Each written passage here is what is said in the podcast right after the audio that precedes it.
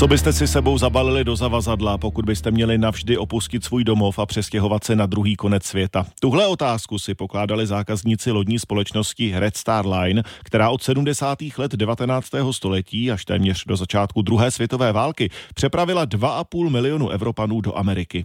Jejich příběhy teď připomíná muzeum, které vzniklo v belgických Antwerpách, přímo v budově, kde se pasažéři odbavovali a procházeli lékařskými prohlídkami před nástupem na loď.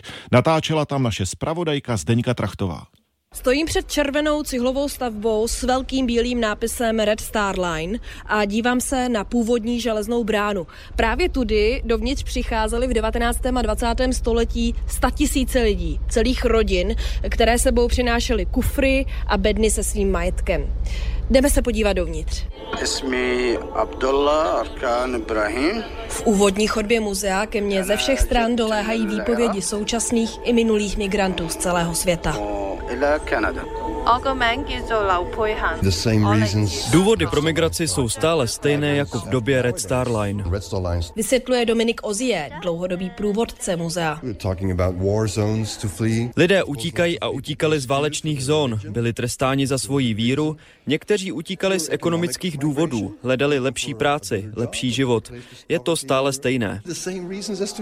I am Val, I come from Chester in England and I'm going to go to the Cestující třetí třídy museli přijít do této budovy, aby dostali povolení nastoupit na loď.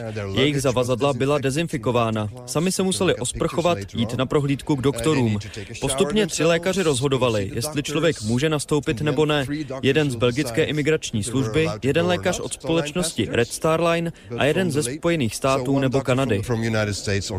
Zdravotní kontroly byly velmi přísné. Lékaři na palubu nepustili nikoho, kdo měl vši, trpěl infekcí očí, ale zákaz měli třeba také svobodné těhotné ženy. K lékařské prohlídce ovšem museli jen pasažéři třetí třídy. Ostatní mířili rovnou na loď. Je to velmi zvláštní, když se nad tím zamyslíte.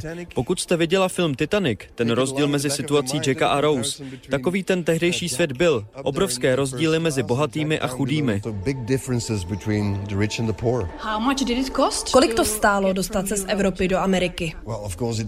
Záleží samozřejmě na tom, kdy, ale obecně se dá říct, že jedna jízdenka v třetí třídě, tedy vlaky po Evropě, loď do Spojených států a vlaky po Americe, to vše v jednom balíčku stálo zhruba tolik, co člověk vydělal za 75 dní práce.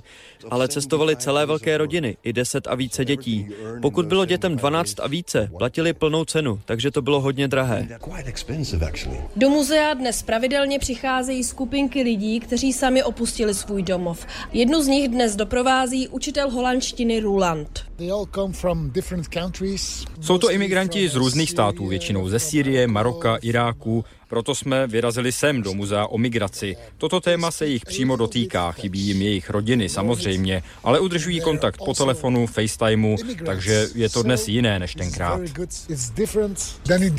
V muzeu Red Star Line si můžete poslechnout vzpomínky konkrétních lidí, kteří se na dalekou cestu kdysi vypravili.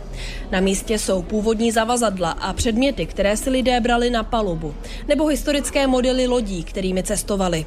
Z Antwerp Zdeňka Trachtová, radiožurnál.